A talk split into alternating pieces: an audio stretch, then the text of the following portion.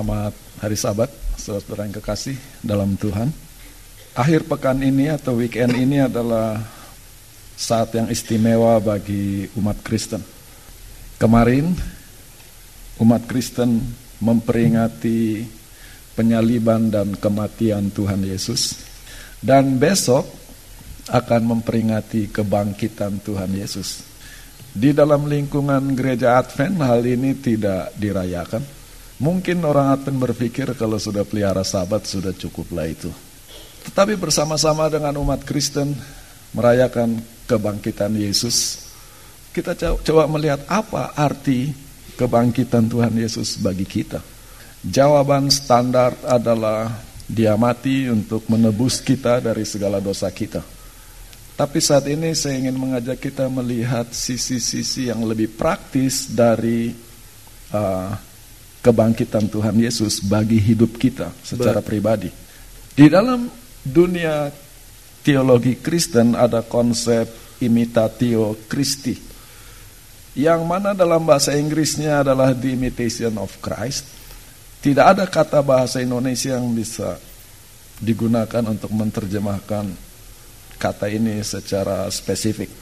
Menjadi duplikat Tuhan Yesus mungkin menjadi seperti Yesus atau mengikut Yesus. Di dalam uh, dunia Kristen Timur, hidup di dalam Kristus dikatakan imitatio Christi. Kalau saya mengatakan orang Kristen di Timur dalam sejarah gereja yang mula-mula, bisa dibagi Kristen di Eropa dan Kristen di Asia, terutama Timur Tengah. Dan Kristen Timur adalah orang-orang Kristen di Asia. Mengikut Yesus mencakup menghidupkan etika Kristen dan menghidupkan kerohanian Kristus. Dan ini jadi penting. Banyak orang sangat rohani tetapi tingkah lakunya tidak etikal. Bahkan sering kali teroris-teroris itu orang-orang yang sangat rohani, tapi mereka siap bunuh diri atau membunuh orang. Di sisi lain ada orang yang hidupnya sangat etik, tidak pernah ganggu orang, tidak pernah mencuri, tetapi tidak percaya Tuhan, tidak ada kerohanian. The imitation of Christ mencakup keduanya, etik dan rohani. Di dalam membahas imitation of Christ, saya akan mengutip salah seorang uh, teolog gereja yang mula-mula, yaitu Agustin, dan dia memberi komentar yang menarik. Mengapa kamu harus meninggikan diri atau sombong, hai manusia? Sedangkan Tuhan demi kamu mau merendahkan dirinya. Mungkin engkau tidak mau atau malu mengikuti jejak orang yang rendah. Kata mengikuti ini bahasa Inggris dilihat imitate. Tetapi kalau kamu tidak mau mengikuti manusia rendah, minimal ikutilah jejak atau teladan dari Tuhan yang merendahkan diri. Inilah konsep imitatio Christus, yaitu mengikuti jejak Yesus. Sekarang kita kembali kepada pertanyaan, apa makna kematian dan kebangkitan Tuhan Yesus bagi kehidupan kita? Supaya kita mengikuti jejak Yesus. Apa artinya mengikuti jejak Yesus? Poin pertama adalah empowerment atau kepada kita diberi kekuatan atau kuasa. Dan saat ini kita akan melihat contoh baik dari cerita perjanjian lama maupun cerita perjanjian baru tentang mengikuti jejak Kristus. Ketika Yesus mati di Matius 27, di dalam proses ini dikatakan kegelapan menyelimuti bumi dan menurut Matius 27 ayat 45, gelap itu meliputi dari jam ke-6 sampai jam ke-9. Bukan jam 6 sampai jam 9, tapi jam ke-6 sampai jam ke-9. Orang Roma menghitung jam dari mulai matahari terbit. Jadi jam ke-6 adalah jam 12 siang. Dan jam ke-9 adalah jam 3 bagi mereka yang hidup di California dan di Middle East, tahu itu adalah saat matahari paling terang. Dan pada saat itu justru gelap gulita. Dan di ayat 51 dari Matius 27, dikatakan pada saat Yesus mati, bumi tergoncang dan terjadilah gempa bumi yang dahsyat. Semua ini kegelapan gempa bumi terjadi secara literal. Tetapi pada saat yang sama, kegelapan dan gempa bumi mempunyai makna uh, simbolis. Di Markus 14 ayat 34 dan 35, Yesus mengalami kegelapan dalam hidupnya. Dia mengatakan kepada murid-muridnya, jiwaku sangat bersusah sampai rasanya mau mati.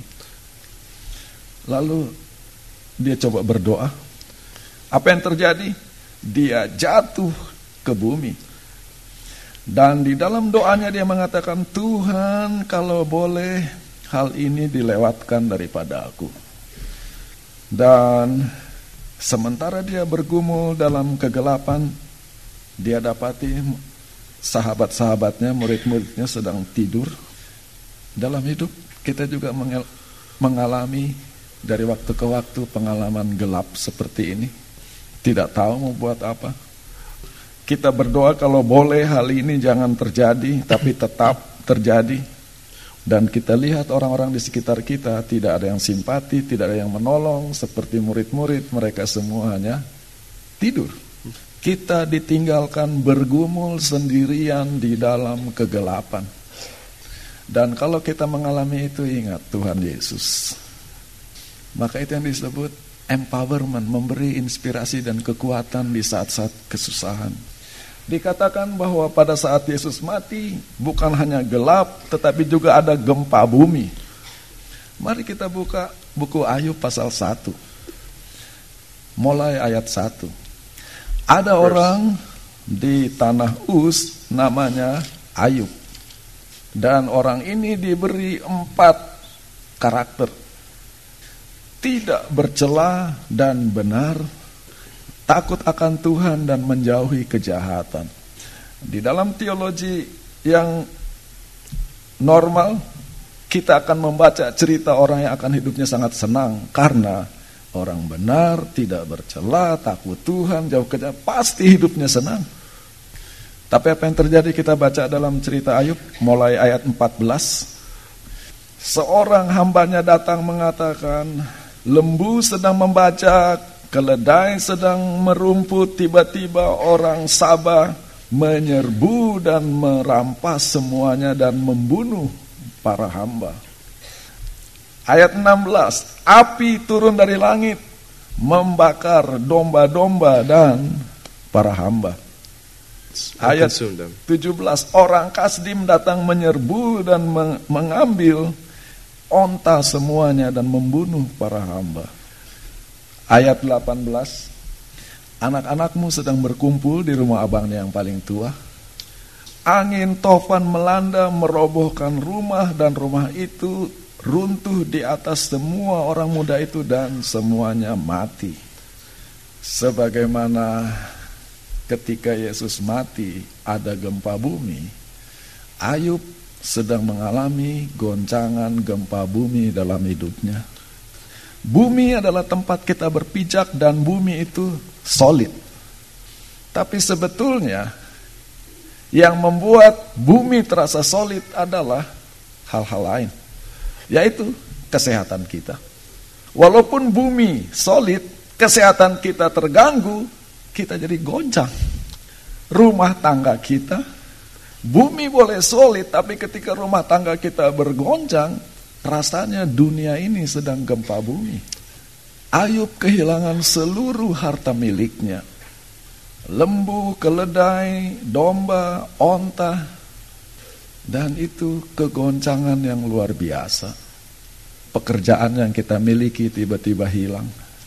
Hours yang kita miliki di mana kita hitung itu cukup untuk bayar bill tiba-tiba dikurangi. Kegoncangan yang luar biasa. Dan Ayub seperti kehilangan pekerjaan, kehilangan anak, kehilangan harta milik, gempa bumi yang luar biasa. Dan kita tahu cerita Ayub dengan sangat baik.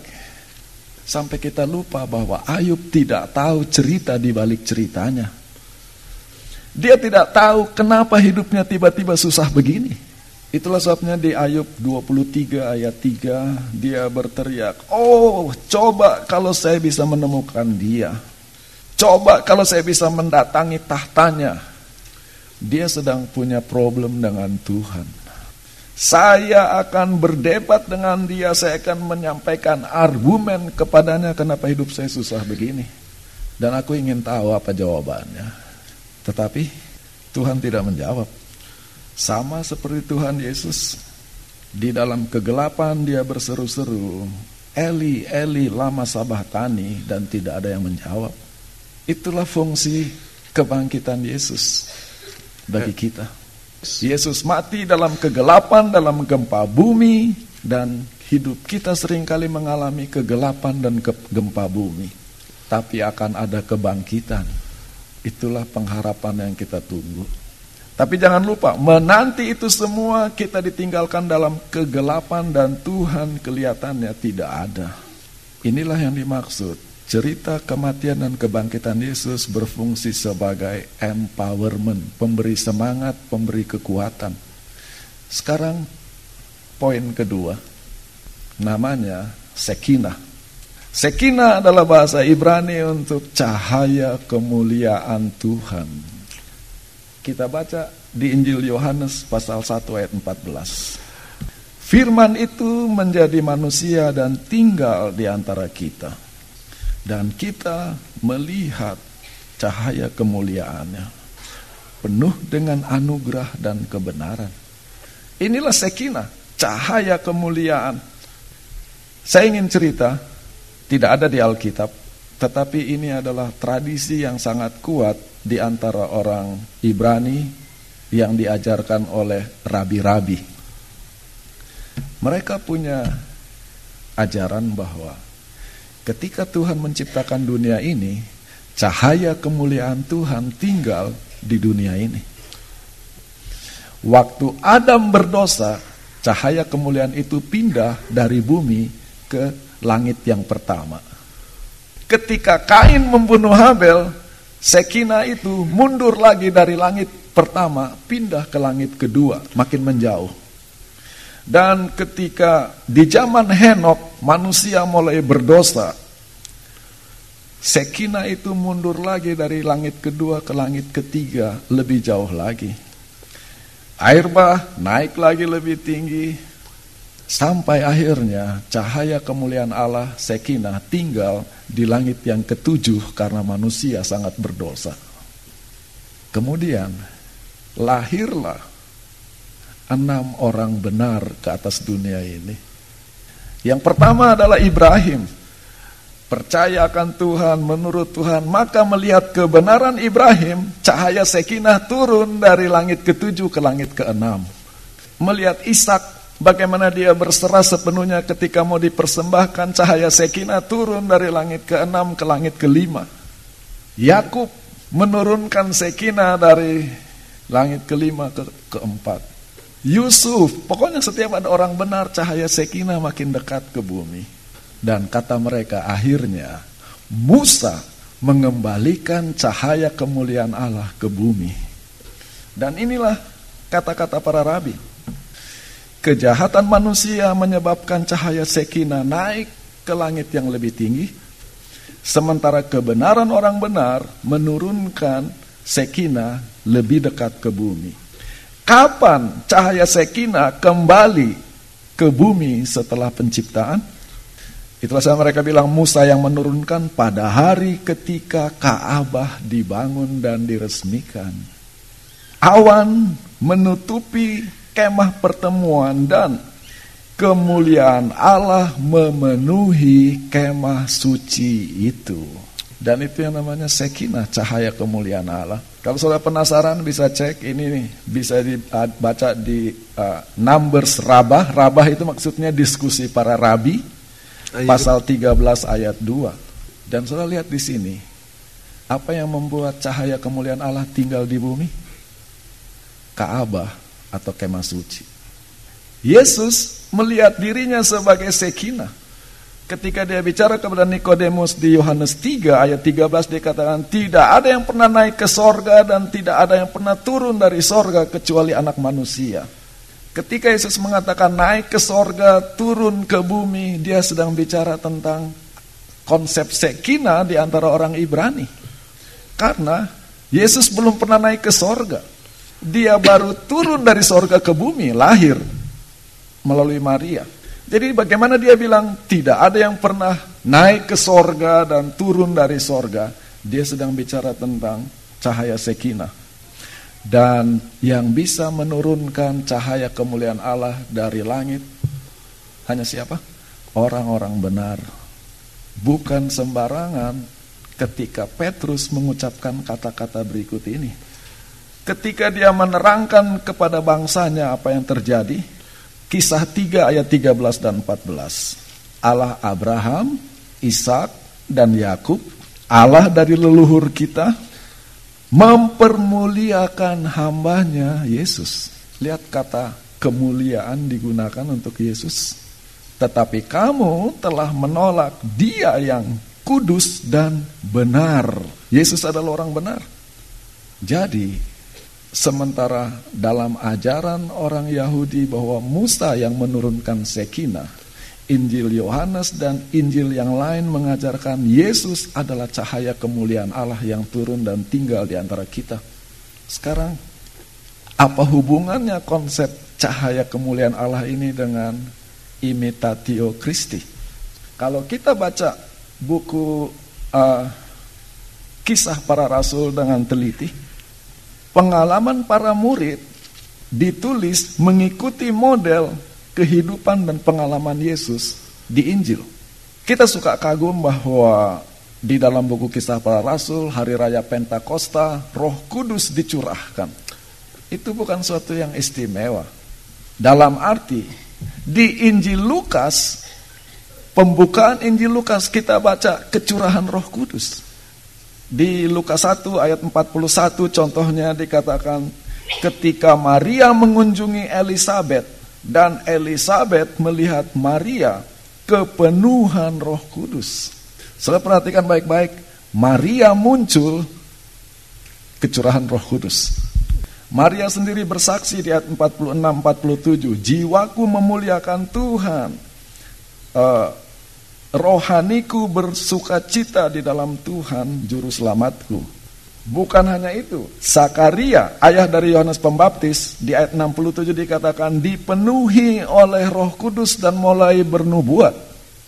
Di Lukas 2 ayat 25 ketika Yesus dipersembahkan di Ka'bah umur 8 hari, Simeon dikatakan kecurahan Roh Kudus. Jadi sekitar kelahiran Yesus terjadi kecurahan Roh Kudus yang luar biasa di kisah pasal 1. Setelah Yesus naik ke sorga, murid-muridnya kembali ke ruang atas di kota Yerusalem. Lalu di ayat 13 didaftarkan nama mereka. Yang uniknya di ayat 14 diberitahu secara spesifik Maria ibu Yesus ada bersama-sama dengan mereka. Lalu apa yang terjadi? Kisah 2 ayat 4 mereka semuanya dipenuhi oleh Roh Kudus. Sadarkah saudara bahwa Maria ibu Yesus adalah connecting link dalam dua cerita ini? Waktu dia hamil Yesus, kecurahan Roh Kudus. Yesus mati naik ke surga, dia kecurahan Roh Kudus bersama-sama dengan murid-murid. Poinnya adalah gereja adalah penerus dari Tuhan Yesus. Cerita penolakan di kisah 6 dan 7 diceritakan Stefanus, kisah 6 ayat 8 dikatakan orangnya penuh dengan iman, penuh dengan kuasa, melakukan banyak hal yang mengherankan dan tanda-tanda. Tapi apa yang terjadi dengan orang ini? Kisah 7 ayat 59, dia mati dilempari batu. Uh, sekarang saya mengerti membaca ayat ini, saudara. Dulu saya baca Stefanus mati dilempar batu, saya pikir mereka ambil batu kerikil-kerikil lempar-lempar dia sampai mati. Tetapi setelah saya ke sana saya lihat kalau orang dilempari batu, itu batunya sebesar bola voli dan bola basket. Kapan-kapan saya kasih tunjuk, itulah yang mereka gunakan untuk melempari orang. Pengalaman Stefanus mengulangi pengalaman Tuhan Yesus, pembuat mujizat, mengajar, tetapi mati di salib. Pengalaman Filipus di buku kisah mengulangi model Tuhan Yesus. Di Yohanes 4 dikatakan Yesus meninggalkan Yudea lewat Samaria dan ketika dia berhenti di Samaria dikatakan banyak dari orang Samaria yang percaya kepadanya. Di kisah 8 ayat 5 kita baca Filipus pergi ke Samaria dan banyak orang percaya dan dibaptis. Pengalaman Filipus yang lain yang mengikuti model Tuhan Yesus adalah di Yohanes 3 kita baca ada pemuka orang Yahudi Nikodemus diam-diam sendirian menemui Yesus malam-malam. Di kisah 8 Filipus disuruh Tuhan ke daerah selatan ke daerah padang gurun ayat 26 dan di sana dia bertemu dengan sida-sida Ethiopia, bendahara dari uh, dari Ratu Candice dari Ethiopia, pejabat tinggi ketemu diam-diam dengan Filipus tidak dilihat orang. Dan ini memberi pelajaran penting bagi kita.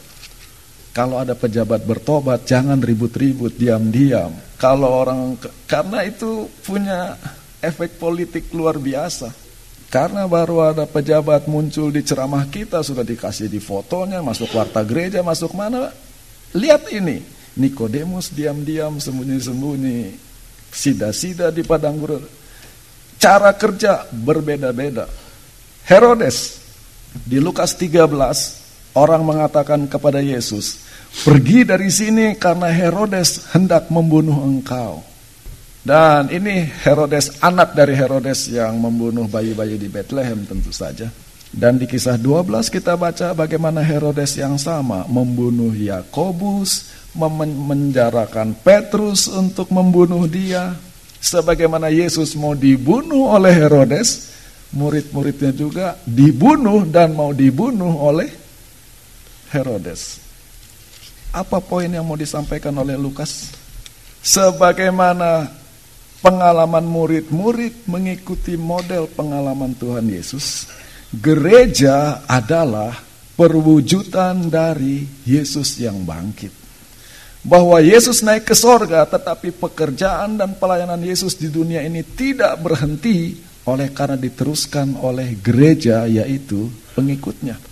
Dan dilihat dari sudut ini, apa tugas gereja? Ingat cerita tadi? Orang baik menurunkan cahaya kemuliaan Allah turun dari langit yang lebih tinggi ke langit yang lebih rendah sampai ke bumi. Tugas gereja adalah menurunkan cahaya kemuliaan Allah supaya tinggal di antara manusia. Itulah sebabnya ketika Petrus berkhotbah di kisah 2 dia katakan bertobatlah dan biarlah masing-masing kamu dibaptis di dalam nama Yesus Kristus dosamu akan diampuni, dan kamu akan menerima roh kudus. Poin ini yang hilang di lingkungan gereja. Kalau ada orang dibaptis, apa akibatnya? Namanya masuk di dalam buku gereja, pendeta yang membaptis, namanya dicatat di conference, dan kalau baptisannya banyak, mudah-mudahan dia dipromosi. Sampai orang lupa bahwa kalau orang dibaptis, tidak hanya dia dosanya diampuni, orang itu akan kecurahan roh kudus. Kenapa hal ini hilang dari gereja? Kecurahan roh kudus. Karena kita tidak tahu artinya dibaptis di dalam nama Yesus. Dibaptis dalam nama Yesus artinya dibaptis dan waktu dibaptis pakai nama Yesus. Yang mana bisa diganti pakai nama nabi ini, nabi itu, agama ini, pokoknya pakai nama apa. Yang kita lupa bahwa nama itu punya arti yang sangat penting di Alkitab. Untuk menolong kita mengerti dalam bahasa sekarang itu namanya brand image. Bahwa kesan yang kita miliki tentang merek tertentu. Saya tidak mau merendahkan yang satu dan meninggikan yang lain. Kalau saudara terbang ke Indonesia, Saudara bisa pilih naik China Airlines atau naik Singapore Airlines atau Air Emirates atau KLM. Ini bukan cuma sekedar nama penerbangan, pengalaman, kualitas servis beda. Beda nama, beda kualitas. Seperti mobil, ada merek ini, merek itu, tetapi setiap nama dari mobil itu mencerminkan karakter tersendiri dan kualitas tersendiri. Jadi nama itu mencerminkan sifat, personality, esensi, dan kekuatan dari orang itu. Saudara bisa beli kemeja harga 20 dolar, tapi ada kemeja yang dihargai 300 dolar. Apa yang membedakan?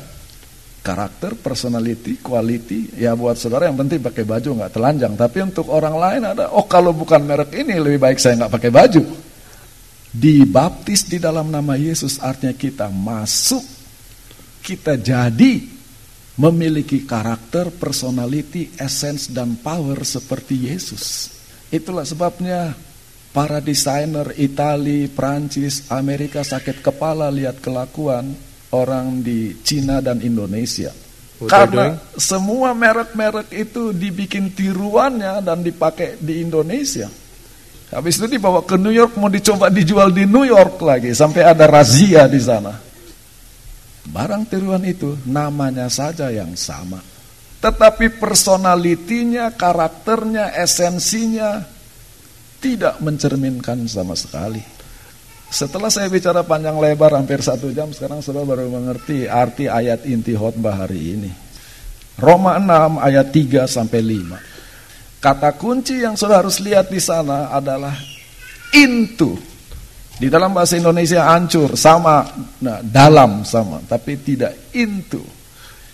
Tidak tahukah kamu, sebagaimana kita dibaptis ke dalam Yesus Kristus, kita juga dibaptis ke dalam kematian. Maksudnya dibaptis itu artinya masuk jadi Yesus, jadi imitasinya Tuhan Yesus, bukan sekedar pokoknya masuk dan keluar.